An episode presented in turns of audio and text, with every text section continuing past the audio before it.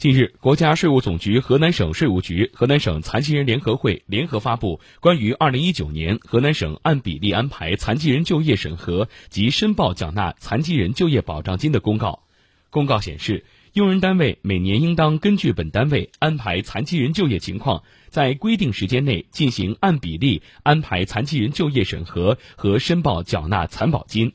其中，按比例安排残疾人就业审核时间为二零一九年七月十五号至十月十五号，申报缴纳残保金时间为二零一九年七月十五号至十二月三十一号。